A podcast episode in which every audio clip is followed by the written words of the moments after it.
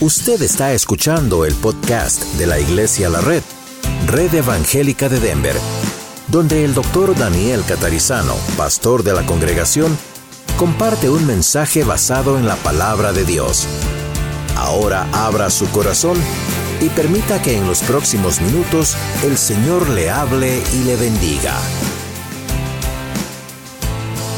Hoy vamos a concluir con esta afirmación y hoy vamos a ver algo que pues todo es importante, ¿verdad? Todo lo que es de la palabra de Dios es importante, pero sin lo que vamos a hablar hoy, si usted no tiene lo que vamos a hablar hoy, es un peligro.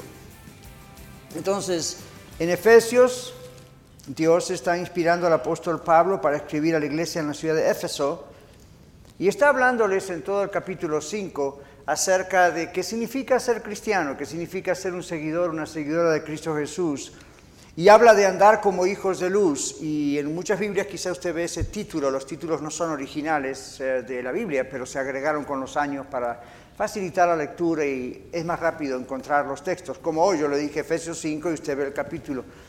Entonces se ha facilitado la lectura, pero como digo siempre, no siempre esas divisiones pueden ayudarnos. Entonces vamos a aclarar en el capítulo 5 Dios está hablando a través de su siervo Pablo a la iglesia y lo que básicamente le dice es lo mismo que a nosotros, tenemos que ser imitadores de Dios. Y usted dice, pastor, ¿cómo eso es posible? Es posible, si no, no estaría en la Biblia. No significa que vamos a ser dioses o semidioses, pero significa que desde el momento en que somos salvos, tenemos la naturaleza de Dios en nosotros para poder hacer esto. Bueno, durante el capítulo 5 habla acerca de una persona que realmente salva. Entonces, aunque nuestro texto es el versículo 18, el contexto dice que debemos andar como hijos de luz y en las siete afirmaciones hemos hablado acerca repetidamente de ser luminares en el mundo y la semana pasada hablamos de la diferencia entre ser luminares o luminarias. No somos luminarias, astros, estrellas, somos luminares. Dios a través nuestro ilumina a otras personas como a través de otros Dios nos iluminó a nosotros para conocerle. Nos ha mostrado que necesitamos salvación a través de una predicación, tal vez como la de este día, a través del programa de radio, a través de lectura de la Biblia. Algunos de ustedes han llegado a través del testimonio de familiares, amigos, vecinos, que han sido luminarias. Yo también he tenido luminarias dentro de mi propio hogar es decir, personas que reflejan la vida de Cristo, no solamente van a la iglesia o hacen las actividades, sino que realmente muestran diariamente la vida de Cristo. Cuando yo era un niño no teníamos tantas actividades en la iglesia porque pues había, pero no había, es decir, era una ciudad muy grande y era complicado estar yendo y viniendo constantemente a reuniones especialmente porque poca gente tenía automóvil, tenemos que usar el transporte público y a veces era complicado. Y había ministerios para niños, había ministerios para jóvenes, había ministerios para todas las clases que usted piensa, pero el mayor ministerio lo tenían nuestros padres en casa. Entonces, nuestros padres me enseñaron digo nuestros porque tengo dos hermanas, algo importantísimo. Y es, somos luz, somos sal del mundo, como dice la Biblia, desde el momento en que rendimos nuestra vida a Jesucristo. El Espíritu Santo del que vamos a hablar hoy, de quien vamos a hablar hoy, viene a nuestras vidas. Yo nunca vi a mis padres en casa o en reunión, en la reunión de la iglesia, teniendo algún tipo de experiencia especial sobrenatural. Yo nunca vi mis padres teniendo alguno de los dones que el Espíritu Santo menciona que se pueden tener, que Él puede dar. Yo nunca vi mis padres con ciertas actitudes, acciones y cosas que a veces se esperan cuando uno piensa que una persona está llena del Espíritu Santo. Pero yo supe siempre que ellos estaban en el Espíritu Santo por sus acciones. ¿Perfectos eran? No. Nadie lo es, nadie lo puede ser, pero yo veía sus acciones. Y como hijo, igual que mis hermanas, veíamos Cuando se equivocaban pedían perdón, cuando las cosas estaban bien, ok, nos gozábamos todos, cuando las cosas estaban mal, había enfermedades, había crisis financieras o lo que sea, ellos no perdían su gozo en el Señor. Estaban tristes, estaban haciendo su cosa, pero siempre tenían esa esperanza y yo creo que Dios permitió que su servidor aquí presente y mis hermanas viviésemos muchas cosas en nuestro hogar para poder ver qué significa la llenura del Espíritu Santo.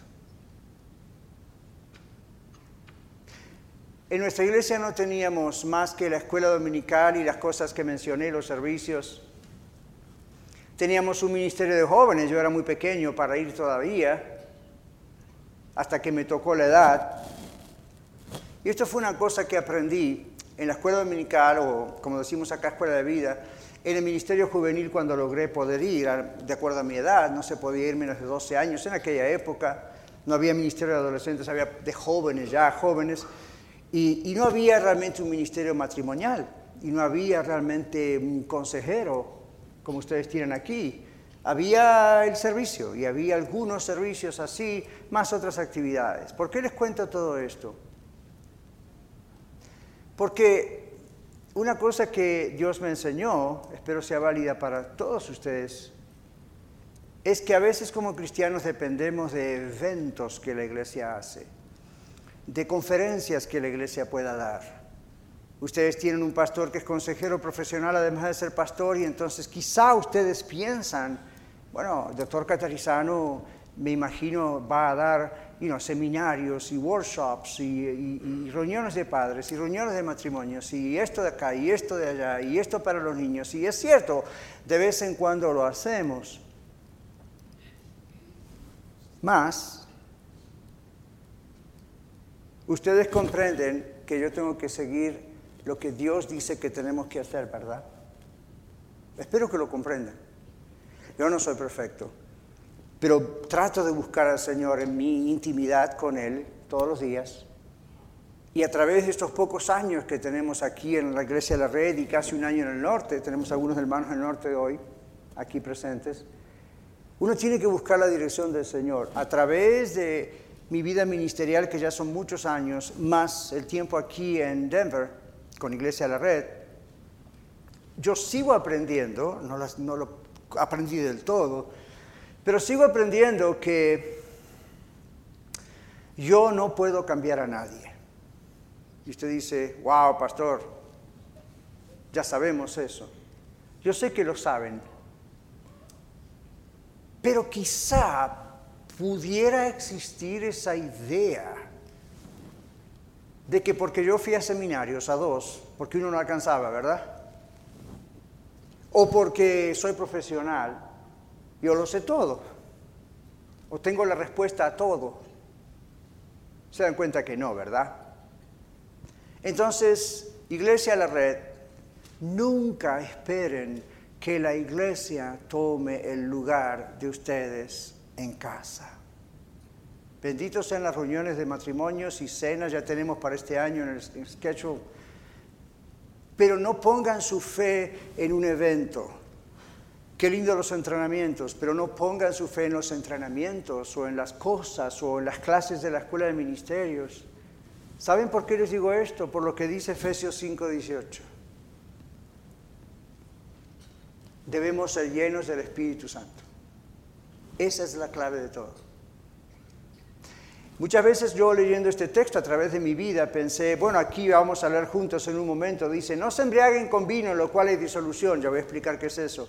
Antes bien se llena el Espíritu Santo. Uno lo lee así, dice, bueno, yo no me emborracho más, yo soy salva, salvo, ya no me emborracho, no tengo drogas, no fumo, mira, todas esas cosas. Pero el texto va no solamente a lo tóxico a nivel químico, el texto va a no se llenen de ninguna otra cosa excepto de Dios. Eso no significa ser un fanático religioso, eso significa que Dios controla nuestra vida. Y yo he pensado hasta no hace tanto tiempo atrás que ciertas cosas buenas, inclusive del ministerio, conferencias, cenas, predicaciones aquí y allá, uh, son las únicas cosas usadas por Dios. Obviamente no, pero Dios quiere que hablemos su palabra, amén. Y yo he pensado, yo Daniel, he pensado, Señor, perdóname porque muchas veces yo, Daniel, catarizano, me he llenado de actividades, me he llenado de eventos, me he llenado de recursos, como quien pone la confianza de que esas son las únicas herramientas que tú vas a usar. Y las usas, gloria a Dios. Aquí tenemos mucha gente que ha dicho, el Señor ha tocado mi vida a través de ese programa Vida Mejor. El Señor ha tocado mi vida cuando usted predicó. El Señor ha tocado mi vida cuando otro pastor predicó, pero estoy en esta iglesia. Bueno, alabado sea el Señor, el crédito es de Él. Sin embargo, yo mismo como ministro de Dios puedo llegar a caer en el error de pensar esos eventos, y la iglesia necesita más eventos y más entrenamientos, y, los papás y las mamás necesitan este entrenamiento, y los matrimonios necesitan esta escuela o este entrenamiento, y los niños necesitan esta cosa, y, y llega un momento que puedo estar ocupado todos los días de la semana y muchos de ustedes conmigo ayudando. Pero sean honestos. ¿Cuánto ha cambiado? Mucho en algunos casos pero tan profundo el cambio como lo deseamos, se dieron cuenta que no siempre. Les digo cuál es la clave. Los seres humanos, incluyendo ministros como su servidor y encima profesionales, tenemos esa tendencia de tomar cosas de Dios, manejarlas nosotros y dejar la llenura del Espíritu Santo a un lado. Dios nos da sabiduría, nos hace conocer bien su palabra, nos da herramientas, entonces usamos todo eso. Y no está mal, no es pecado, pero se transforma en pecado cuando la reemplazamos por Dios. Podemos hacer cosas en el nombre de Dios, podremos hacer cosas para Dios y sin embargo no está realmente con Dios. Entonces el texto de hoy es un texto que cala muy profundo muy profundo, porque es entre usted y Dios, es entre nosotros como iglesia y Dios. Fíjense que dice Efesios 5, 18. No os embriaguéis con vino, en lo cual hay disolución. Antes bien sed llenos del Espíritu Santo. Bueno, todas las afirmaciones que hemos visto hasta hoy, hoy concluimos, son solamente posibles si somos llenos del Espíritu Santo. Así que hoy vamos a hablar de quién es el Espíritu Santo. Y vamos a hablar acerca de qué significa ser llenos del Espíritu Santo. ¿Nunca se lo preguntó? Yo sí. Y vamos a hablar en tercer lugar cómo ser llenos del Espíritu Santo para que entonces las siete cosas que estamos viendo puedan ser posibles. Y no sean simplemente nuestro buen esfuerzo. Vamos hoy a tratar de responder a estas tres preguntas. Pero antes vamos a leer todos juntos la afirmación número 7, hoy por última vez, y luego vamos a leer por última vez las seis afirmaciones, incluyendo las siete, y luego vamos a entrar en este texto, después de esa larga introducción para que se den cuenta de dónde viene todo esto. Vamos a leer juntos. Debemos ser llenos del Espíritu Santo para poder vivir en esas afirmaciones. Ahora sí, muchachos, vamos en los del audio y video, leemos juntos. Dios es soberano, Dios no está a nuestro servicio, sino nosotros al servicio de Él. Número dos, recuerde esto y memorícelo si puede, ¿ok? Dios tiene un plan para la humanidad y nuestra vida es parte de ese plan. Recuerde que están los podcasts para explicar esto. Dios el Espíritu Santo intercede por nosotros según el plan de Dios. Hoy vamos a tocar un poquito de eso. Otra vez. Cuatro. Debemos orar para que la voluntad de Dios se haga aquí como se hace en el cielo. Afirmación número cinco dice, ¿qué cosa? Juntos.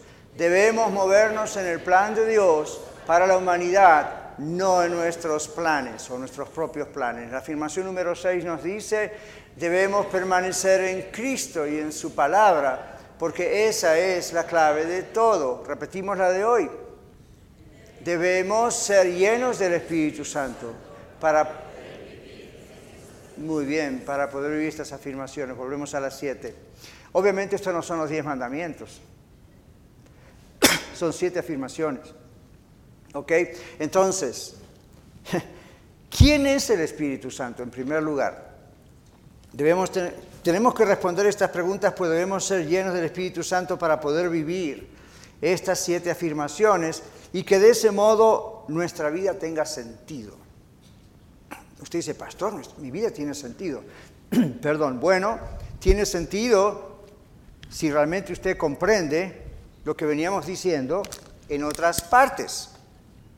Nuestra vida ha sido creada por Dios con propósito y con significado, amén. Pero si nosotros perdemos nuestra comunión con Dios, perdimos el sentido real por el cual usted y yo vinimos a este mundo y fuimos nacidos y creados por Dios. Entonces, ¿quién es el Espíritu Santo? Usted, como ya hemos escuchado diferentes teorías, ¿verdad que sí? Vamos a tratar de aclararlo con la Biblia, que es lo único que importa. El Espíritu Santo es Dios, es la tercera persona de la Trinidad. Pastor, explíqueme qué es la Trinidad. No puedo. Lo único que sé es que existe, que está allí. Pero la palabra Trinidad no aparece en la Biblia. Tampoco aparece en una lista larga de palabras que usamos todos los días, aún en la iglesia. Pero existe el concepto, existe la verdad.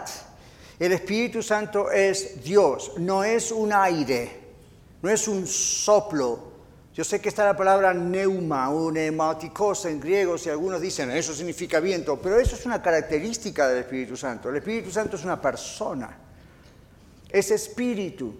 Por lo tanto, tiene la capacidad de penetrar su espíritu y mi espíritu. Jesús no podía hacer eso. Cuando Jesús estaba en la tierra, en los 33 años, físicamente, tenía esos límites. El Señor Jesús tenía ese límite, ¿verdad? Él podía estar hasta donde podía estar. Y el Señor Jesucristo dijo, conviene que yo me vaya, porque si yo no me voy, no viene el Espíritu Santo, pero yo rogaré al Padre, el Espíritu Santo vendrá. El Espíritu Santo hasta ahora está entre ustedes, con ustedes. Desde aquel día estará en ustedes, dentro de ustedes. Eso ocurrió desde Pentecostés. Pero no es un soplo, no es una sustancia. Las sectas dicen, bueno, solamente como hay solo un Dios y somos monoteístas, no politeístas, es decir, creemos en un solo Dios, no en muchos, nosotros también. El problema está en la definición de uno o muchos, especialmente en la definición de uno. Entonces ellos dicen, las sectas entre otros, como Dios es uno, no puede haber tres en uno. Entonces, ¿qué piensan ellos? Bueno, Dios es solamente Dios el Padre. Luego vino a ser aquí como Dios el Hijo y luego cuando Jesús se fue, lo que envió fue simplemente su Espíritu. Wait a minute. Entonces, ¿qué ocurrió cuando Jesús fue bautizado en el Jordán por Juan el Bautista? Jesús era el que físicamente estaba en el agua. El Espíritu Santo desciende como paloma y se posa sobre Jesús y una voz del cielo dice, este es mi Hijo amado en el cual tengo contentamiento. Los tres presentes en el mismo lugar y al mismo tiempo diferentes. Es todo lo que les puedo decir. No hay una explicación científica al respecto. No hay una explicación teológica excesivamente satisfactoria, donde usted lee grandes teólogos como yo y dice, ah, ahora la agarré, agarré la onda, esto es realmente la Trinidad. Hay, alguien que dice eso no está diciendo la verdad. Lo único que sabemos es que Dios es trino. Sabemos que Dios es en tres personas. Y usted dice eso es imposible. Para el ser humano es imposible. Para Dios todo es posible. ¿Cómo Dios va a decir sea la luz y fue la luz? ¿Cómo Dios va a crear todas las cosas con su palabra y Él mismo va a estar limitado? Si Él dice que Él es tres, Él es tres. Entonces el Espíritu Santo no es una sustancia, no es un soplo de Dios, no es una influencia. Tenemos que tener cuidado cuando pedimos la llenura del Espíritu Santo. Porque a veces pensamos, nuestro corazón es un receptáculo, ¿verdad? Entonces el Espíritu Santo llena el receptáculo como en esta botella hay agua. No. El Espíritu Santo no es una sustancia para llenar un container, un receptáculo, ¿verdad? Un bote y el bote es nuestro corazón. No trabaja así. La palabra lleno, plenores en griego, significa que el Señor toma posesión de ese lugar, del mismo lugar donde Él está. El Señor está acá, el Espíritu Santo está acá y al mismo tiempo está dentro de cada corazón que realmente es salvo. Y usted dice, ¿cómo puede estar adentro y afuera? Es Dios, ¿cuál es el problema? Entonces, de pronto uno dice, Señor, pedimos que te manifiestes en medio nuestro. ¿Y cómo escoge Dios manifestarse en medio nuestro? Esa es una cuestión de Dios. Usted y yo no podemos decir, queremos Dios, te rogamos de todo corazón que hoy te manifiestes, I don't know, que caiga you know, lluvia de oro del cielo, o que aparezcan ángeles, o queremos escuchar una voz audible, o queremos que varios hablen en lenguas, o queremos que otros profeticen, porque a mí están en la Biblia estas cosas. Dios no nos autoriza a pedirle cómo Él se va a manifestar. ¿Saben cuál es la mayor manifestación constante del Espíritu Santo? El arrepentimiento de sus vidas y mi vida. Cuando uno se arrepiente, cuando uno realmente está que se retuerce adentro y dice, Señor, ten misericordia, me voy al infierno, eso no es porque usted es inteligente, eso es porque el Espíritu Santo está ahí adentro. Y usted dice, wow, esa manifestación del Espíritu Santo es más grande que muchas otras. Pero estamos mal acostumbrados. Se habla de llenura de Espíritu. Mire, si yo hubiese dicho en viva mejor, el domingo en la iglesia la voy a hablar de qué significa ser lleno del Espíritu Santo. Usted tendría aquí posiblemente, I don't know, no, no vamos a exagerar, unas tal vez 20 personas más, 10 personas más, 100 personas más, I don't know. Porque es un tema que apasiona, es un tema que enseguida lo relacionamos con manifestaciones sobrenaturales extrañas. La Biblia dice que el Espíritu Santo es Dios. Y Dios sabe lo que hace, sabe su trabajo. No es una cosa, no es una sustancia, no es una influencia, no es un viento, no es un fuego, esas son manifestaciones de Él. No es Él. Su perfume, si usted se lo puso hoy, no es usted, es algo que usted tiene. Su cabello y sus ojos, su aliento, no es usted, es algo que sale de usted y es una especie de manifestación de quién es usted pero usted no es usted, usted es usted. A mí, hay personificaciones. En la vida tenemos aquí personificaciones. Uno mira a Santa Claus y lamentablemente todo el mundo enseguida piensa Christmas, Navidad. Claro que Santa Claus no tiene nada que ver realmente con la Navidad, pero uno dice, bueno, hago la relación, la asociación en mi mente. Usted ve el conejito en Easter y usted dice, oh, Semana Santa, ¿qué tiene que ver un conejo con la cruz de Cristo? Pero ve cómo hacemos asociaciones mentales.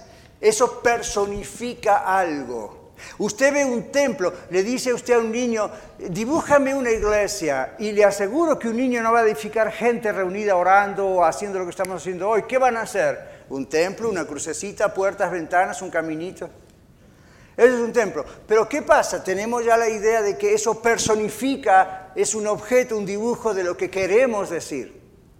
El viento, el fuego, todas las expresiones y las manifestaciones del Espíritu Santo no son el Espíritu Santo, son manifestaciones del Espíritu Santo. Claro que está Él involucrado en las que son realmente de Él, pero Él es una persona.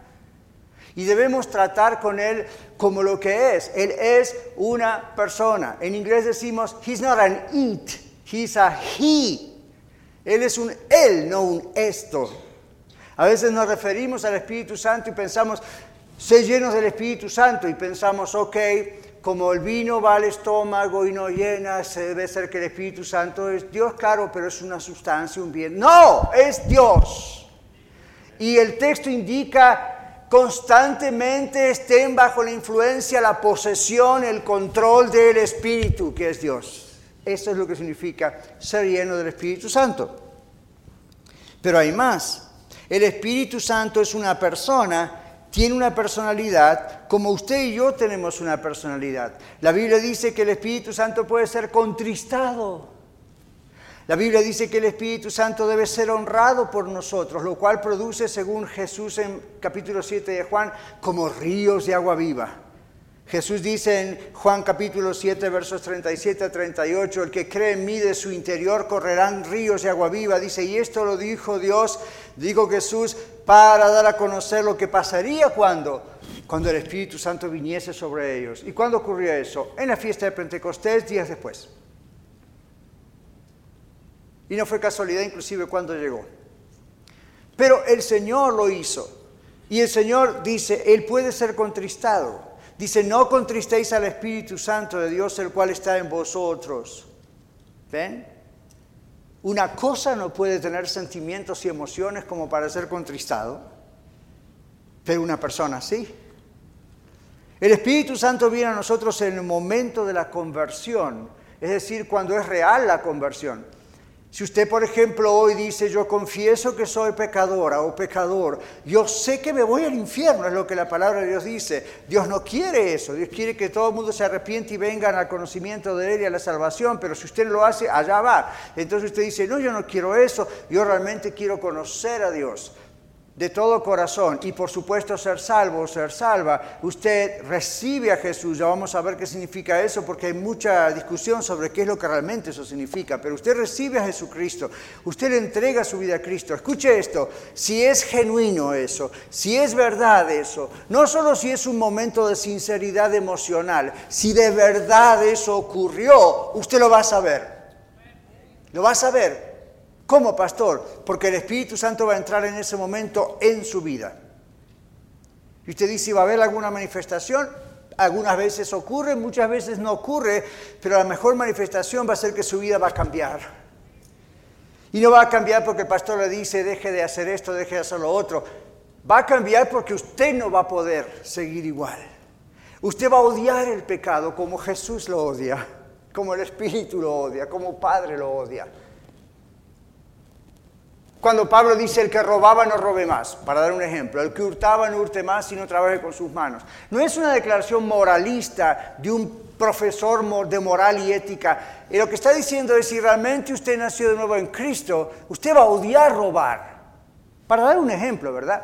Si antes usted robaba, ahora usted no puede robar, va a trabajar con sus manos. ¿Por qué? Porque antes no le importaba robar, sabía que estaba mal, porque hay códigos morales que dicen que está mal y la conciencia dice que está mal, pero ok, whatever, lo sigo haciendo. Ahora usted tiene a Cristo en su corazón, tiene el Espíritu Santo, Jesucristo le ha bautizado con su Espíritu Santo en el momento de su conversión. ¿Y cómo usted sabe que eso ocurrió? Porque usted dice ahora, porque ahora no puedo robar.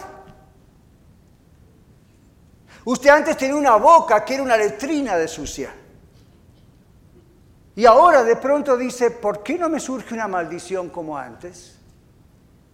Porque el Espíritu Santo está dentro suyo.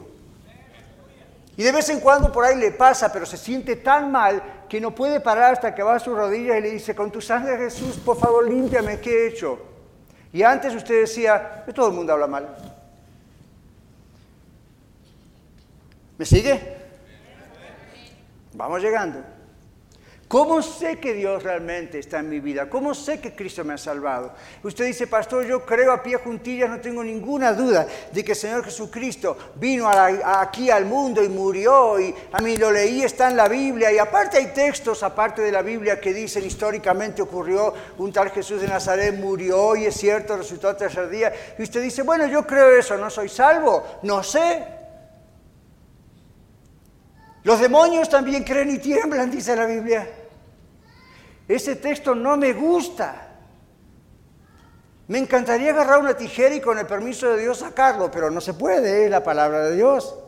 ¿Por qué está allí como una advertencia? Creer no es una creencia intelectual. Yo creo en Jesucristo y creo lo que hizo. Hay documentación histórica extra bíblica, inclusive hoy en día, y la ciencia comprueba que realmente existió Jesús de Nazaret. Su tumba no está en ninguna parte. Y usted puede llenarse la boca diciendo yo creo que Jesús vino, yo creo que Jesús vino, yo creo que Jesús vino. Ok, pero ¿está en su corazón o solamente cree que Jesús vino?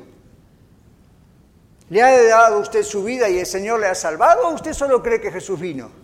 Si la Biblia dice que los demonios también creen y tiemblan, sin embargo no pueden ser salvos, imagínese usted y yo. Entonces, ¿cómo sé que hay una conversión? El Espíritu de Dios es el que produce convencimiento de pecado, justicia y juicio. ¿Qué significa eso? Jesús dijo, el Espíritu Santo va a venir cuando yo me vaya y va a convencer al mundo de pecado, justicia y juicio. De pecado por cuanto no creen en mí, etc. Entonces, ¿qué ocurre ahí? Un día yo me enfrenté con esa situación y el Señor me convenció de pecado. Yo era un niño, ¿qué tanto pecado podría haber hecho? Y a veces digo un poco en broma, pero realmente muy en serio, cuando uno escuchaba testimonios, yo a esa edad, yo siempre digo, los testimonios de los pecados que ellos hacían, yo ni edad tenía para cometer esos pecados. Son pecados que hacen los adultos. Hasta que el Espíritu Santo me dijo, tú eres pecador. ¿Cómo me lo dijo? A través de la Biblia. La agarré, la entendí. Tú, pero porque Dios hace ese, el Espíritu Santo hace ese trabajo, convence. Lo que antes uno decía, todos los niños son como yo, otros son peores. Yo iba a la escuela y escuchaba que ellos decían malas palabras, yo no decía malas palabras. Y usted dice, entonces usted ya era salvo. Me parece que más que haber sido salvo, aunque a lo mejor ocurrió, más que eso es que papá y mamá no decían malas palabras en casa. Entonces yo no estaba acostumbrado a escuchar maldiciones. Entonces cuando iba a la escuela no me salía a decir maldiciones. Y cuando alguna vez me salió alguna, me fue mal en casa. Y dije, no más. Pero eso no significa que era salvo todavía. Y a lo mejor yo decía, bueno, otros roban o fornican. ¿Qué fornicar? O tener sexo entre dos personas fuera del matrimonio. Yo decía, yo soy un niño, ni sé qué es eso. Otras hablaban del adulterio, estar casado y acostarse con otra persona. Hablaban de las inmoralidades sexuales, de la homosexualidad, de las drogas, del alcohol. Y yo estaba ahí escuchando como usted hoy acá y decía, check, no, check, no, check, no, check, no, check, no, no, no, no. I'm fine. Yo califico para la vida eterna. Mis padres sirven al Señor en la iglesia. Ahí está. Yo voy en el paquete con ellos, no paquete. Cada uno dará a Dios razón de sí. Cuando el Señor Jesucristo le plugo, un término muy viejo en español, cuando el Señor Jesucristo quiso, cuando el Espíritu Santo vino y dijo, Daniel, o tú te arrepientes y te das cuenta que eres pecador desde que naciste y ahora eres más consciente que antes, pero tú te pierdes. La paga del pecado es muerte, más la dádiva de Dios es Cristo, vida eterna en Cristo Jesús. El Espíritu Santo trabaja convenciéndonos porque no es un it, no es un esto, es Dios. ¿Ya?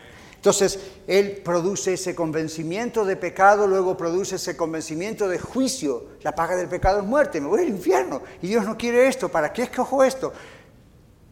Justicia y juicio. Pero luego está la justicia de Dios. Daniel, donde tú tendrías que haber estado, estuvo mi Hijo Jesús pagando por ti. Ahora, ¿qué haces al respecto? ¿Lo dejas así o recibes a Jesús?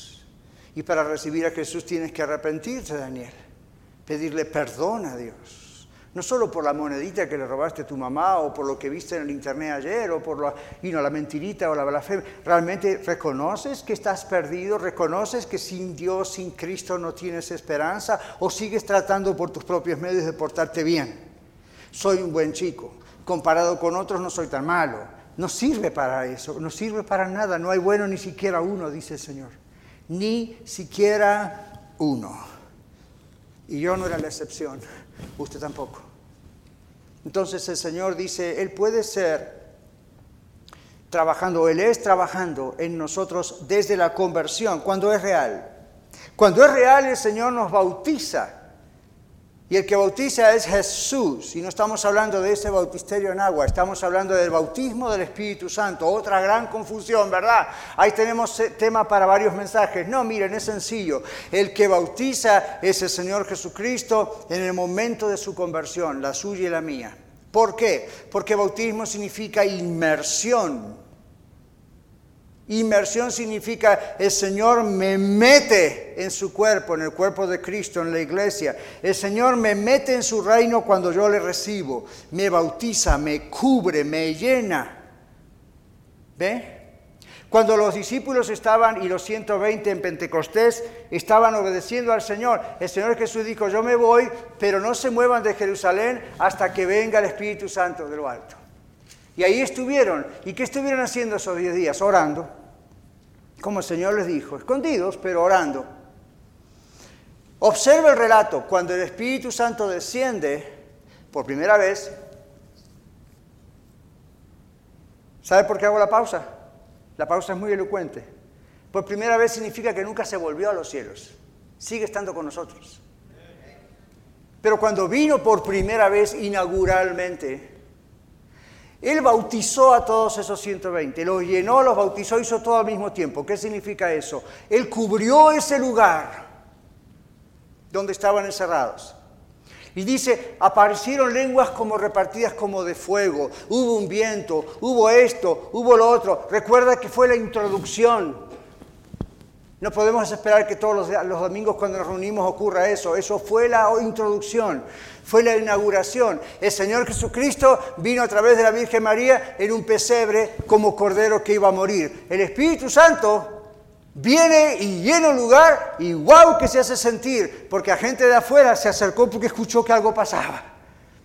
Y lo escuchó porque hubo un viento recio, a mí una manifestación sobrenatural, y ellos fueron inmersos, imagínense los 120, y como nosotros acá, de repente, wow, están como, como debajo del agua, como inmersos, pero no inmersos en una influencia, sino en Dios, en una persona. Y ahí comienza el cumplimiento de la promesa del Señor Jesús. Conviene que yo me vaya, dijo Jesús. Porque cuando yo me vaya, voy a enviarles el Espíritu Santo. Ahora el Espíritu Santo, dijo Jesús en aquel tiempo, está con ustedes. Cuando venga estará en ustedes, adentro. Entonces el Espíritu Santo es esta persona, Dios, que nos bautiza en el momento de su conversión que quizá nos hace sentir cosas muy especiales o quizá no. Hoy en día hay personas que le preguntan a usted, como me han preguntado a mí, el día de su conversión, ¿usted recibió el Espíritu Santo? Y mi respuesta es, oh ya, por supuesto, de otra manera no estaría convertido. Y se quedan con la boca abierta. Um, uh, well, entonces yo le digo, mire, le ahorro la pregunta. Usted me está preguntando si el día que yo recibí al Señor, recibí el Espíritu Santo, hablé en lenguas. Me está preguntando si profeticé. Me está preguntando si había fuego arriba mío. Me está preguntando si temblé, salté, brinqué, hice algo. Eso es lo que me quiere preguntar, ¿verdad? Pregúnteme si tengo al Espíritu Santo. No me pregunte qué manifestaciones ocurrieron. A usted no le importan. Lo que haya ocurrido es una cosa entre Dios y yo, haya sido visible o no, o lo que haya ocurrido más adelante en expresiones del Espíritu Santo. No es la cosa en la que nos enfocamos. Jesucristo dijo, nuestro Señor, el Espíritu Santo cuando venga, los guiará a mí. Tomará de lo mío y se los hará saber. El Espíritu Santo no ha descendido a este mundo entre los cristianos para hacer un show de sí mismo. El Espíritu Santo concentra la atención en Jesucristo. Y Jesucristo es el que envió el Espíritu Santo. Y oro al Padre para que lo enviara. En la Biblia muchas veces está esta combinación donde usted dice al fin y al cabo quién fue. El Padre, el Hijo, el Espíritu, porque los tres hablan como que si fueron ellos. Fue Él. Indistintamente de cómo lo expresan. El asunto es que Él vino. Él viene a nosotros en la conversión para revelarnos la verdad a Cristo. El Espíritu Santo nos transforma y esto es lo que llamamos el proceso de la santificación. Jesucristo nos justifica, esa es la justificación en el momento que aceptamos a Cristo como Salvador. Y en ese mismo momento pasan tantas cosas, sea que usted lo sienta o no, pero cuando es genuino pasan muchas cosas. Una de ellas es, somos declarados justos delante del Padre. Las cosas viejas pasaron delante del Padre. Ahora todo empieza de nuevo, somos nacidos de nuevo delante del Padre y nosotros lo sentimos, lo experimentamos con el tiempo. Y ahí comienza otro proceso que se llama la santificación. ¿Qué significa eso? Santificar significa separar. Esta botella está acá, ahora está acá. Antes pertenecía a esta cosa, ahora pertenece a esta cosa. Antes pertenecía al reino de las tinieblas y de Satanás, ahora pertenece al reino de la luz admirable de Cristo Jesús. Es mi hijo, lo adopté. Period. Eso ocurre en el momento de la, conversión. Pero luego el separarnos para Él, ahora es el reino de las tinieblas, hace que el Espíritu de Dios, el Espíritu Santo, comience a trabajar en nosotros. ¿Verdad? Entonces uno empieza a sentir, antes maldecía, ahora no puedo, antes robaba, ahora no puedo, antes me acostaba con cualquiera, ahora no puedo, antes miraba pornografía, ahora no puedo, ahora no puedo. Es la influencia del Espíritu Santo. Pero influencia no es agua, es la persona está en nosotros y con nosotros y entre nosotros, adentro de nosotros y nos está santificando. Entonces encuentra cosas dentro nuestro. Encuentra cosas y dice, ok Daniel, Esto está allí en tu cabeza, son muy malos pensamientos que te hacen hacer cosas que te das cuenta que yo estoy adentro tuyo y te hago sentir muy incómodo. Sí, Señor, yo me siento incómodo. Ok, va con eso. Entonces, wow. Dios está cambiándome, me está santificando. Y usted dice, pastor, ¿y, cuándo va a acabar eso? Porque yo, yo quiero ser, wow, perfecto, lleno, ya no quiero hacer toda la vida. Y usted dice, ¿por qué toda la vida? Porque mientras estamos en este mundo somos como un imán que recoge cosas que no deberíamos recoger. Entonces, ahí está y dice Señor, ok, aquí. Y otras veces, ¿cómo nos santifica el Espíritu Santo? Nos permite pasar por una enfermedad, nos permite pasar por un problema. Dios al que ama castiga como un padre a su hijo quien quiere. Viene una disciplina. O viene la persecución. En primera y segunda de Pedro vemos el tema de la, de la, disciplina en medio de la persecución y usted dice, wow, Dios usó la persecución a los cristianos para disciplinarlos, ayudarlos a que sean más santos. Yes. Desde la perspectiva de los cristianos primitivos, no fue una maldición ser perseguidos. No salían a hacer a la calle una manifestación para no ser perseguidos. La Biblia dice que para ellos era un honor ser, perseguidos por Cristo porque sabían en quién habían creído y no tenían otros intereses. Él era todo para ellos. El Espíritu Santo nos transforma y esto es la santificación. Y al mismo tiempo la transformación, el Espíritu Santo nos da poder para ser como Cristo. Usted nunca se preguntó como yo cuando ve en la Biblia, debemos imitar a Cristo, debemos ser como Cristo. Yo siempre me pregunto o me he preguntado, ya, ¿really? ¿Cómo? Jesús era perfecto. Pero la Biblia dice que debemos imitar a Cristo. Entonces, ¿cómo aprendemos a imitar a Cristo? Lea Mateo, Marcos, Lucas y Juan. Observe cómo Cristo respondía cuando lo criticaban. Observe cómo Cristo respondía cuando lo, ofendían. ¿Usted responde igual que Jesús? ¿Yo respondo igual que Jesús? O, o, mire cuando a Jesús quizá no lo tenían en cuenta. ¿Se acuerda la madre y los hermanos de Jesús?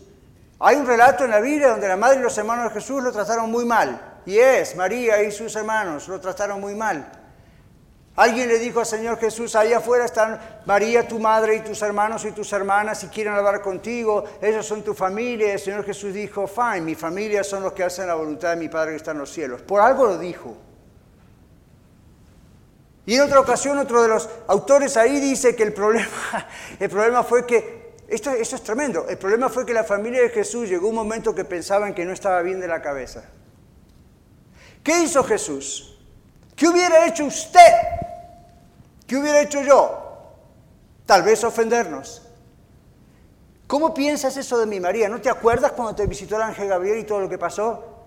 ¿Cómo piensan esto de mí, hermanos y hermanas? ¿Cuándo fue la última vez que yo me peleé con ustedes aún siendo niños? Jesús nunca tuvo esa actitud.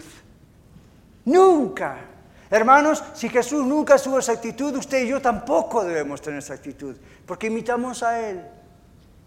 Y usted dice, pastor, eh, suena bonito, pero Dios sabe que no podemos. ¿Cómo que no podemos? ¿Es Dios mentiroso? Dios no miente.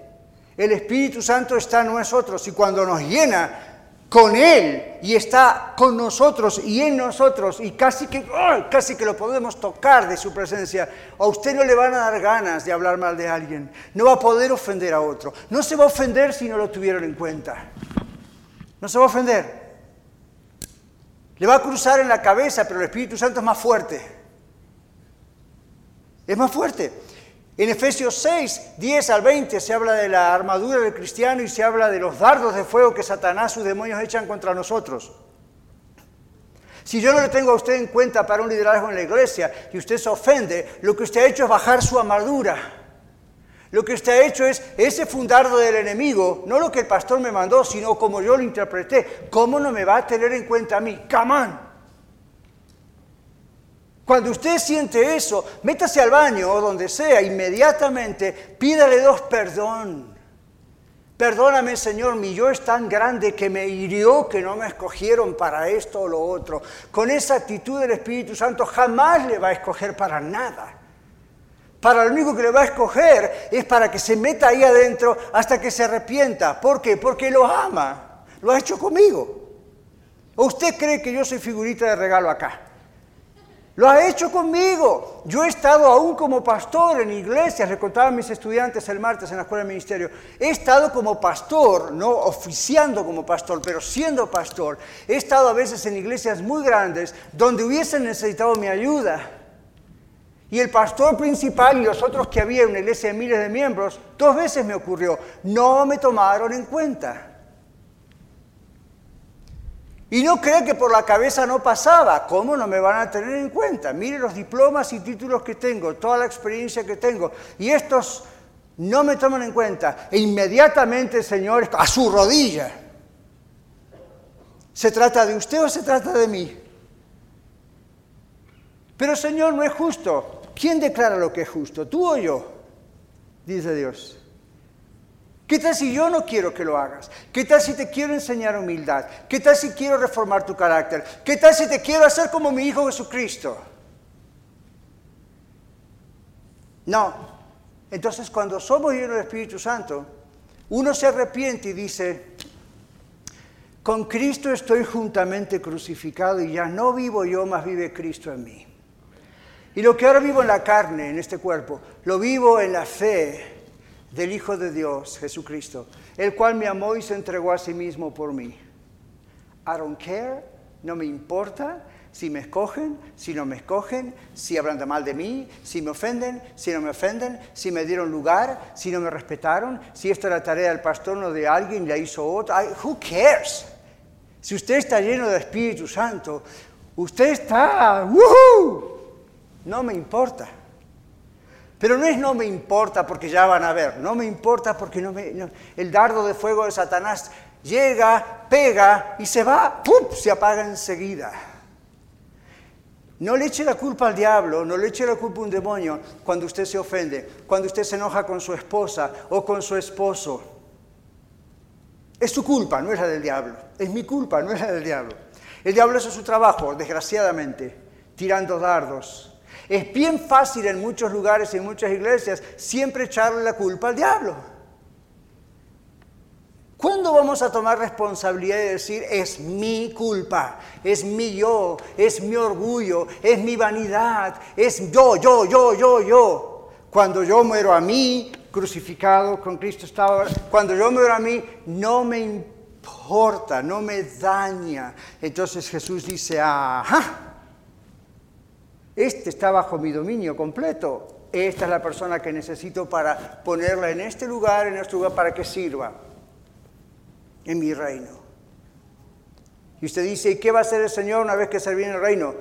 Ah, seguramente me va, lo va a inspirar al pastor para que me haga pasar a la plataforma y me dé una copa de oro y un premio. ¡Bravo! Porque acabo que la Biblia dice, ¿verdad? Hay que honrarse unos a los otros y a los que trabajan entre vosotros y os persiguen y os ah, presiden en el Señor. Fine, la Biblia dice eso, pero si usted lo espera, wrong. Deje que Dios dé los regalos que Él quiera, cuando Él quiera, como quiera, y usted con santidad lo va a disfrutar sin orgullo. Y usted dice, aunque nadie me reconozca, no importa, porque mi corazón está en el lugar correcto. Ahora, la otra actitud es, aunque nadie me reconozca, no importa, Dios sabe que yo le sirvo. Wrong. Esa es la novela de la tarde. Cuando usted dice, aunque nadie me reconozca, no importa, Dios me está trabajando, Dios me está puliendo, Dios me está haciendo humilde, porque cuando uno está en el ministerio vienen pa, pa, pa, cachetazos de todos lados. Y si usted no está bien preparado, bien puesto, lleno del Espíritu Santo, se me cae enseguida. Se cae enseguida. Duele mucho. Entonces usted entra en la victimización, pobrecito yo. La Biblia dice ir andando y llorando el que lleva la cabilla. Boloni, eso no es lo que la Biblia dice para usted. La Biblia habla de alguien así que está dispuesto o dispuesto a sufrir hasta persecución y muerte por dar la palabra de Dios. No ensucie e insulte a los mártires de la vida cristiana y a los que hoy en día son todavía mártires con ese tipo de argumento, ¿verdad que no? La persona llena de Espíritu Santo está controlada por Dios, está sumisa a Dios. Yo quiero ser esa persona, ¿y usted? El Espíritu Santo nos transforma. Muchas de las expresiones que vemos en la actualidad, hermanos, o que hemos visto en televisión, en radio, en otros lugares a veces, escuche esto, muchas de esas expresiones no son necesariamente del Espíritu Santo. Usted dice, pastor, eso es muy atrevido de su parte de decir. Bueno, no, porque observe, no son las expresiones o la forma de ser del Señor Jesús. ¿Cuántos de ustedes saben que, el Señor Jesús siempre estaba lleno del Espíritu Santo? ¿Sí o no? Answer me. Ya, el Espíritu Jesús siempre estaba lleno del Espíritu Santo. Ok, ¿cuándo usted ve en la Biblia al Señor Jesús perder el control de sí mismo? ¿Lo vio alguna vez perder el control de sus emociones? ¿Lo ve alguna vez al Señor lleno del Espíritu Santo, siendo en forma de Dios, no ser igual a Dios como cosa que aferrarse, dice Filipenses 2, sino que se como ser humano, siguió siendo Dios, pero no usó todos sus atributos, se, se sometió a Dios lleno del Espíritu Santo. ¿Usted lo vio haciendo marometas por el suelo en algún lugar en la Biblia? ¿Usted lo ve como un borracho que pierde su conciencia? ¿Usted lo ve con esas manifestaciones que le hacen creer a usted que, oh, eh, ahí eso es el lleno? No. Y usted me dice, pastor está criticando a nuestros hermanos carismáticos. Carismáticos, bautistas, presbiterianos, metodistas, a mí you name it, todos caímos en el mismo error. Yo también. Yo también. El Señor acá no dice eso. El Señor no está diciendo que todo lo que usted y yo vemos en televisión o en otros lugares son, wow, esta persona sí está llena del Espíritu Santo. Puede ocurrir que esté bajo una manifestación especial del Espíritu Santo, pero esta es la clave. ¿Su vida está siendo transformada por el Espíritu Santo? La transformación, el fruto que lleva, dice el Señor, que veíamos en las afirmaciones, muestra si la persona de verdad está siendo controlada o llena del Espíritu Santo. En Romanos 8, 9 dice, que no tiene el Espíritu Santo no es de Dios. ¿Qué significa ser llenos? Bueno, ya hemos explicado bastante, pero aquí hay cosas que tengo que decirles. Ser llenos del Espíritu Santo es ser controlados totalmente por Él. ¿Y esto qué significa? Bueno, esto, perdón, esto ocurre cuando nada ni nadie más gobierna, escuche esto, nada ni nadie más gobierna nuestra vida sino Él. Ahora, a te gobierna lleno del Espíritu Santo y el opuesto. No se intoxiquen, no se embriaguen. ¿Qué está pasando aquí? Que aún con cosas que no son necesariamente malas, uno puede llegar al exceso de que eso es lo que ocupa su pasión su mente. Yo como pastor he tenido que pedirle perdón a Dios a veces porque me he dado cuenta que el ministerio de la iglesia, o el ministerio Vivir Mejor, o el ministerio de la radio, o el ministerio de lo que hago, predicando, enseñando, aconsejando, de pronto ha tomado el lugar de Dios. Observe una cosa de Dios, de pronto tomó el lugar de Dios. Es decir, mi pasión no ha sido siempre estar con Él a solas y estar lleno de Él y que Él me maneje y me controle. Mi pasión ha sido el ministerio. Otras veces mi pasión ha sido YouTube. Otras veces mi pasión han sido los emails. Otras veces mi pasión ha sido la televisión. ¿Cuál es su pasión? ¿Qué está en su corazón siempre? ¿Qué domina sus pensamientos? ¿Qué domina sus manos, sus emociones? ¿Qué domina su estado de ánimo? ¿Las circunstancias? ¿Qué, qué domina? Yo le digo esto, ¿cómo saber si somos llenos del Espíritu Santo? Porque Él nos domina. Y usted dice, bueno, pero no puedo estar en la iglesia siempre alabando al Señor, levantando las manos. ¿Quién le dijo a usted que eso se está lleno del Espíritu Santo? Es una manifestación de amor. Yo no lo hago por ustedes y para animarlos. Yo lo hago porque a mí me sale así, adentro y afuera de casa. Pero eso no significa que uno está lleno del Espíritu Santo. Eso puede demostrar parte de esa realidad, pero nos han enseñado mal, ¿verdad? Hay muchas iglesias que tienen, lamentablemente, como yo tenía antes, líderes de alabanza y oración y están empujándole emocionalmente. ¿Se dio cuenta? Levante las manos. Y si usted alguno levanta la mano, levante la mano. Y si otros siguen levantando la mano, ya empiezan con versículos raros, haga esto, haga lo otro. Y la idea es, si usted lo hace, Está, oh, el Espíritu Santo está trabajando en esa persona, porque está con los ojos cerrados llorando. Bueno, gloria a Dios si el Espíritu Santo está haciendo eso. Pero usted sabe que yo podría manipularle a usted emocionalmente a hacer eso. y que muchos de los que están acá sabrían también cómo hacerlo. Y usted mira a la persona y dice, wow, está llena de Espíritu Santo. Ore para que de veras esté llena de Espíritu Santo. A lo mejor está llena de sí misma, de sus emociones. Cuando cantamos y adoramos al Señor aquí antes del mensaje, y va de way, lo podríamos hacer después del mensaje, no se fíe, no venga a tal hora porque el pastor predica a esa hora, porque puedo empezar a predicar el domingo a, la una en punto. ¿Por qué, pastor? Porque en la Biblia no dice cómo hay que hacerlo primero o después. By the way. Pero, este es el punto. No piense usted que porque eso es lo que le, wow, tengo que sentir esto. Entonces a veces uno sale, ¿verdad? Y le preguntan por la calle, por amigos, ¿qué tal el servicio de hoy? ¿Fue lleno del Espíritu Santo o no? Lo que están realmente preguntando es qué dones se manifestaron qué pasó o no pasó. Y mi respuesta tiene que ser esta. Yo confío que fue un servicio lleno del Espíritu Santo, al menos porque ciertas personas Dios las está transformando como me está transformando a mí. Sí, pero ¿qué pasó? Who cares? Si yo le empiezo a decir, pasó esto, pasó lo otro, o esta vez hubo cierta manifestación, ¡Oh, yo quiero ir. Entonces usted ve que hay gente que viaja de una punta a la otra del país. Yo lo he hecho. Viajar de Texas, donde yo vivía, hasta por acá o por allá, porque allá se mueve el Señor y acá no. Allá hay ciertas manifestaciones, hay un mover de Dios, ok, y acá no. Quizás están experimentando un avivamiento, es válido ir, pero ¿será realmente o aquí qué pasa? el Espíritu Santo es localista, no. El Espíritu Santo se va a manifestar cuando Él quiere, donde quiere, como quiere, cuando uno tiene hambre y sed de Dios. Comenzamos hablando como el siervo brama por las corrientes de las aguas, Salmo 42, así clama por ti, oh Dios, el alma mía, mi alma tiene sed de Dios. Yo le pregunto a usted, ¿usted tiene sed de Dios o solo de las cosas de Dios? Bueno, ¿qué significa ser lleno del Espíritu Santo? es ser totalmente controlados por Él. Recuerda la palabra pleros en griego, es el dominio de Él sobre nuestra mente, nuestras emociones. y es algo que tenemos que buscar todo el tiempo, dárselo todo el tiempo, porque usted y yo, como todos seres humanos, tenemos la tendencia a ser independientes, ¿verdad que sí?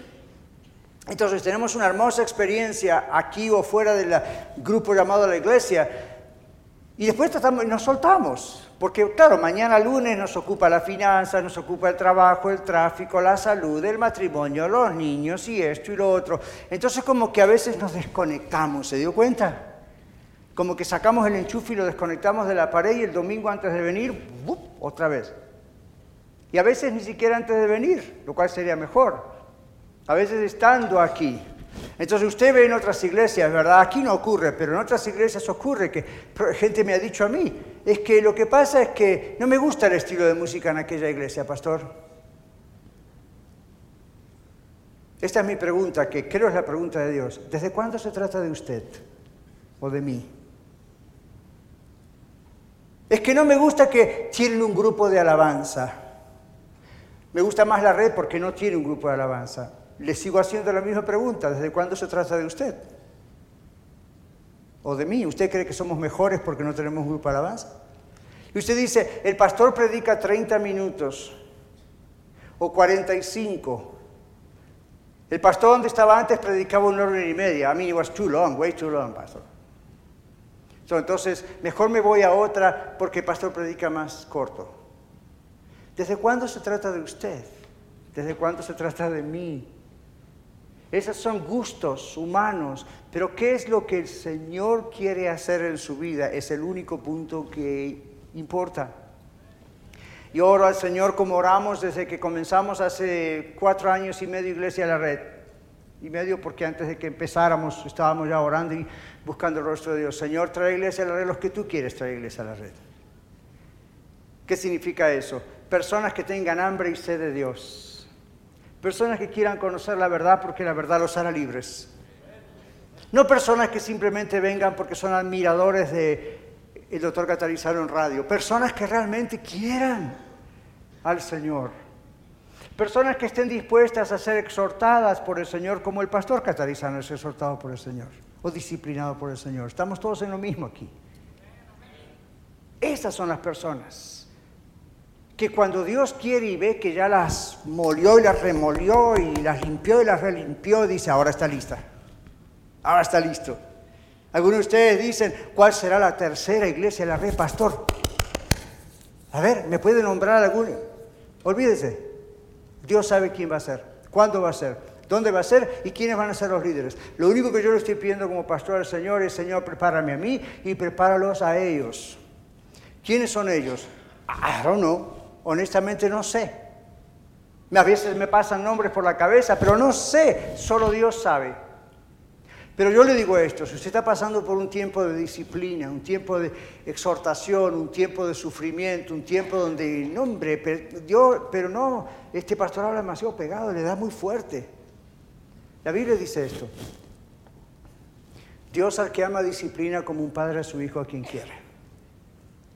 Y la disciplina muchas veces viene con la exhortación, generalmente, viene con la exhortación del Espíritu Santo, donde usted escucha mis palabras que no son mías, yo oro que sean del Señor. Y usted como yo cuando lo preparo y a veces cuando lo predico, dentro mío digo, ¡ouch! ¡ouch! No son pedradas, por favor no diga eso, eso es diabólico. Son realmente exhortaciones del Señor. Y de repente usted dice, ¡ouch! Esto está muy fuerte. Entonces, no sea masoquista diciéndole, Señor, pega más. Ni al mismo tiempo diga, no, hombre, esto es mucho. Mejor vamos a ir a un lugar donde nos hablen de, de cómo, cómo levantar mi autoestima. Y uno, yo le digo esto, cuando el Espíritu Santo nos llena, la estima está en el lugar que tiene que estar. Y nadie necesita hacernos sentir bien. Tampoco nadie necesita hacernos sentir mal. Pero recibimos la exhortación del Señor. Y la Biblia en Hebreos dice, reciban la exhortación del Señor. Porque eso es una prueba de amor del Señor. Dice, si el Señor no los trata como a hijos, son bastardos, no hijos. Yo soy un hijo de Dios. Dios me sacude. Antes de venir esta mañana aún a la iglesia, a la, escuela de vida, yo estaba a solas con el Señor orando, retorciéndome literalmente en mi asiento. Y usted dice, pastor, usted es tan pecador, tan inmoral, tan esto y lo otro. No hace falta que ocurran todas esas cosas para estar en la presencia de Dios y ver lo pequeñito que somos y comunicarle a toda una iglesia en la tarde y luego a otra en la noche, la misma, más allá, verdades que son muy fuertes, verdades que usted corre riesgo de vida en alguno de estos casos. Y para mí es terrible pensar que yo tengo que decírselo y decírmelo. El Señor lo dice. Bueno, Jesús bautiza con el Espíritu Santo, ya hablamos de eso. El Espíritu Santo no se puede obtener con dinero. ¿Se acuerdan Simón el Mago, Hechos capítulo 8? Lo tengo acá, no vamos a leer todo esto porque es largo, pero ¿se acuerdan aquel, verdad, Simón, que vio a los discípulos orar por la gente y había manifestaciones sobrenaturales del Espíritu Santo? Y aquel sacó el credit card y dijo, yo quiero esto. ¿Usted se acuerda lo que le dijo el apóstol Pedro, inspirado por el Espíritu Santo? tu dinero perezca contigo porque has tratado de comprar el Espíritu Santo. Usted no quiere saber cuál es la traducción literal del griego. Es mucho más fuerte que esa traducción. Pero la idea es, no podemos conquistar esto, no podemos comprar esto. El que bautiza con el Espíritu Santo es el Señor, cuando nos rendimos totalmente a Él. Bueno, por último, ¿cómo ser llenos entonces? Algo ya dijimos, pero vamos a ponerlo en perspectiva. Como es un mandato de Dios y no es una opción, evidentemente debemos obedecerlo siendo llenos de Él, pero ¿cómo se hace? Si no es una experiencia solamente, si no es algo que ocurre porque alguien me pone la mano encima, aunque puede ocurrir, como ocurrió en la Biblia, a veces ocurre hoy, pero si no es esa la experiencia, como soy lleno del Espíritu Santo, Busca el rostro de Dios. En las siete afirmaciones, vez tras vez dijimos, busca primeramente el reino de Dios, las cosas de Dios, a Dios y su justicia y todo lo demás viene por añadidura. El bautismo, la llenura del Espíritu Santo es algo que buscamos y cuando buscamos Dios nos lo da nosotros no lo podemos crear, ¿se dio cuenta?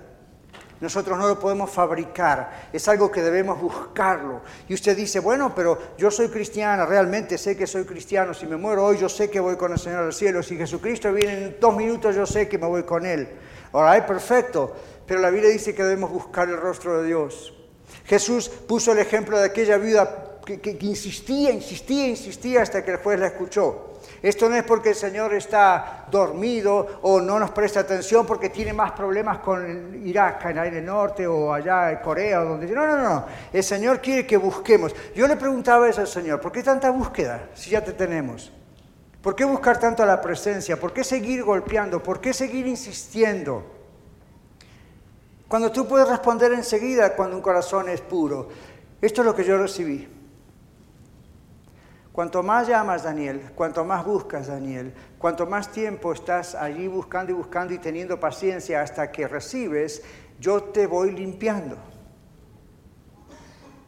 El proceso es seguir limpiándote. Yo no estoy dormido, yo no estoy de vacaciones. El proceso es te quiero seguir limpiando y esto lleva tiempo. Sigue buscando, sigue llamando, sigue llamando, sigue insistiendo, sigue, sigue, sigue y yo voy quitando cosas dentro tuyo.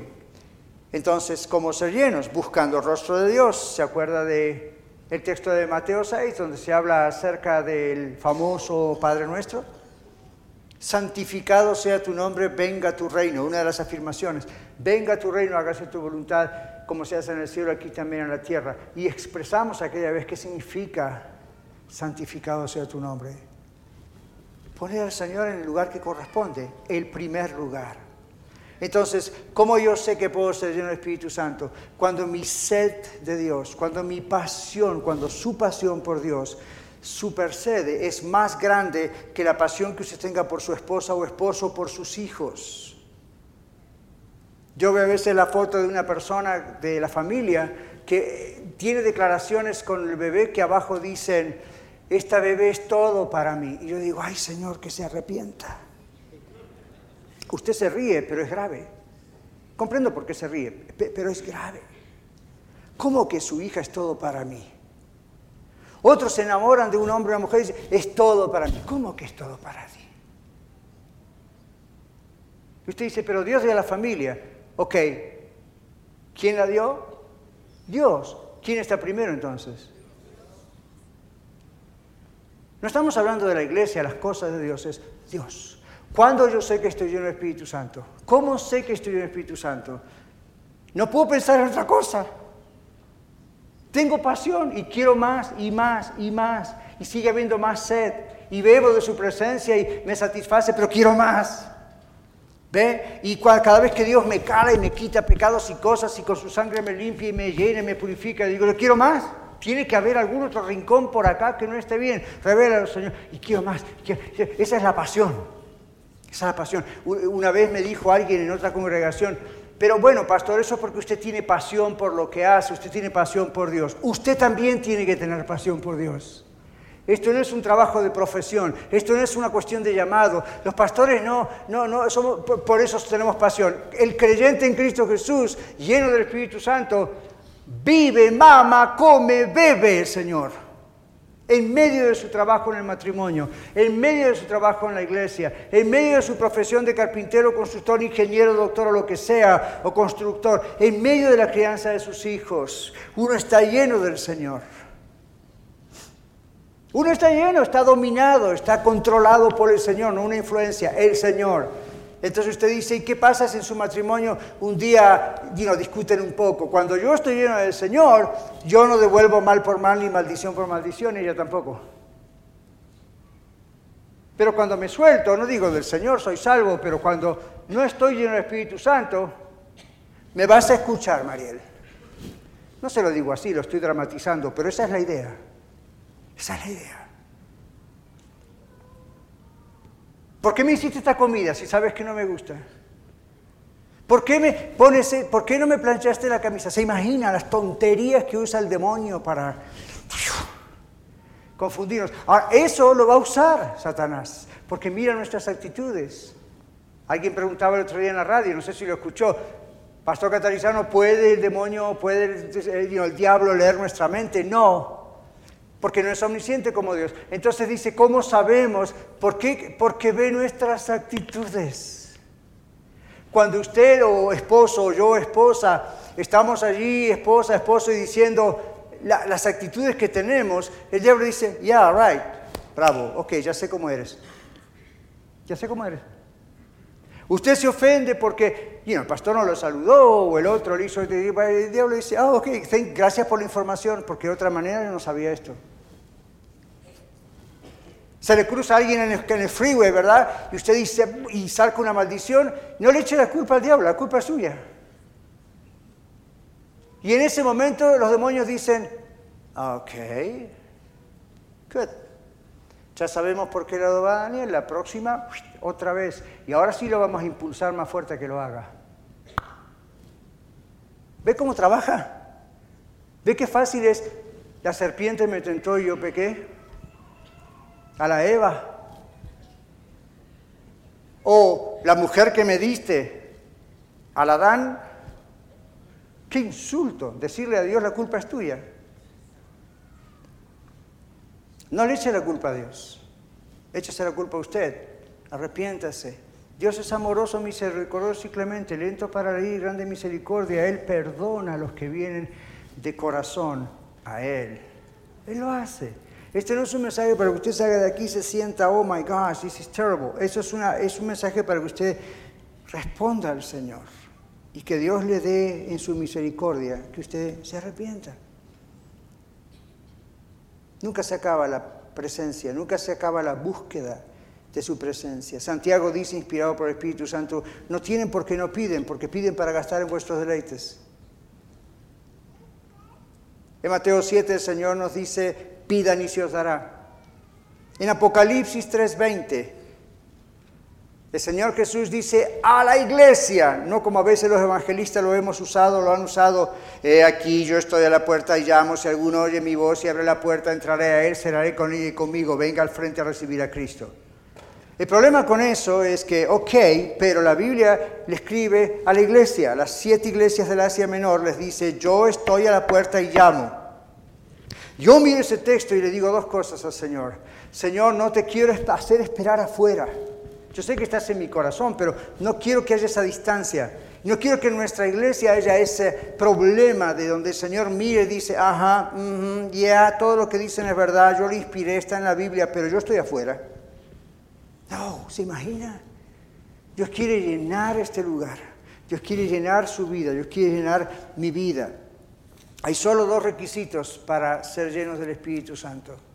Primero, tener sed en Dios, de Dios de su señorío, de su control sobre nosotros. Y luego simplemente confiar en que el Señor lo va a hacer cuando somos genuinos. Las siete afirmaciones que hemos estudiado tienen que ver con todo lo que estamos diciendo hoy, por esto ese es el último mensaje de hoy. Si vivimos para el Señor, vivimos, decíamos, si morimos para el Señor, morimos, sea que vivamos o que muramos, somos del Señor, los que vivimos somos salvados por Él, ya no vivimos para nosotros mismos, dice 2 Corintios 5, vivimos para aquel que murió y resucitó por nosotros. Ya que vamos a Él de todas maneras, sea por la muerte o por su segunda venida, es mejor que vivamos para Él toda nuestra vida. Hemos caído en la trampa de pensar que todo lo que vivimos en este mundo se trata de esto. La mejor casa, el mejor carro, un buen trabajo, que los niños salgan bien, que no nos peleemos con la esposa y el esposo. Ese no es el objetivo de su vida. Esa no es la meta que usted tiene que tener como hijo o hija de Dios. Esa es la meta que usted tenía antes de conocer a Cristo. Que la gente que se pierde es la única meta. Viven solamente para eso. Y hemos venido a Estados Unidos, hemos nacido aquí, el país es más potente del mundo, entonces se trata de una casa, se trata de uno o dos carros, se trata de la profesión que voy a tener, se trata del título que voy a tener, se trata de que me case o cuántos hijos voy a tener. No se trata de nada de eso. Esas son maravillosas cosas. Pero si se tratara de todo eso, hay del pobre, hay del soltero, hay del que no puede tener hijos, es un infeliz. No se trata de todas estas cosas, son hermosas, son bendiciones, se trata de Él. Tengo que estar con Él, Él me tiene que controlar. Él controla mi lengua, mis pensamientos, mis ideas, mi computadora, mi carro, mi casa, mi familia, mi esposa, mi todo. Hemos sido creados para la gloria de Dios, para satisfacerle a Él, para tener amistad con Él. ¿Y nosotros recibimos el beneficio? Nosotros recibimos el beneficio. Vamos a orar. Hay mucho más, pero suficiente. Dios nos creó para Él, no para que pasemos la vida ocupándonos de nosotros mismos. Right? La mejor manera de disfrutar la vida que tenemos es viviéndola para Él. No le digo, sea pastor, esté en la iglesia todos los días, no. Viva para Dios. La peor manera de vivir la vida que tenemos es viviéndola para nosotros mismos. Mm, siempre nos va a ir mal. No sé qué es lo que Dios está diciendo específicamente a su corazón, eso lo sabe usted y el Señor. Pero en los momentos que siguen, yo le invito en el nombre de Jesús, le ruego en el nombre de Jesús que se reconcilie con Dios. Y que todo lo que el Señor le ha dicho y que Él ha tocado a través de estas palabras, los botones exactos, los pecados que hay que sacar, tal vez la pornografía, tal vez la fornicación, tal vez el adulterio, tal vez las drogas, el cigarro, tal vez la mentira, tal vez la ofensa fácil, no debería haber ninguna ofensa, menos la ofensa fácil. Tal vez el compararse con otros, el orgullo, la vanidad. I don't know, usted sabe. ¿Sabe qué? Dígale al Señor, perdóname, pero dígaselo de corazón, si no, no pierda su tiempo. Dígale al Señor, perdóname Dios. Yo estoy seguro que esto es una cosa que me separa de ti y no me puede llenar. Tú no tienes dominio y control aún sobre mi vida. Yo te doy todo el control. Acá está. Si usted no conoce al Señor Jesucristo aún, dígaselo al Señor. De oídas te había oído, pero ahora mis ojos te ven, por eso me arrepiento. Ven a mi vida. En los próximos minutos, dígaselo al Señor. Oh Señor. Rogamos, oh Señor, que tú toques.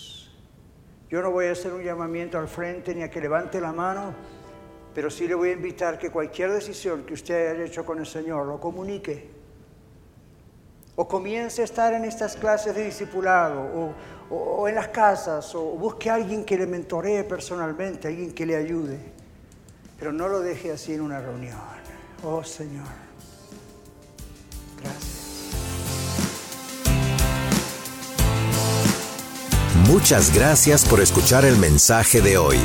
Si tiene alguna pregunta en cuanto a su relación personal con el Señor Jesucristo o está buscando unirse a la familia de la Iglesia La Red, por favor no duden en contactarse con nosotros.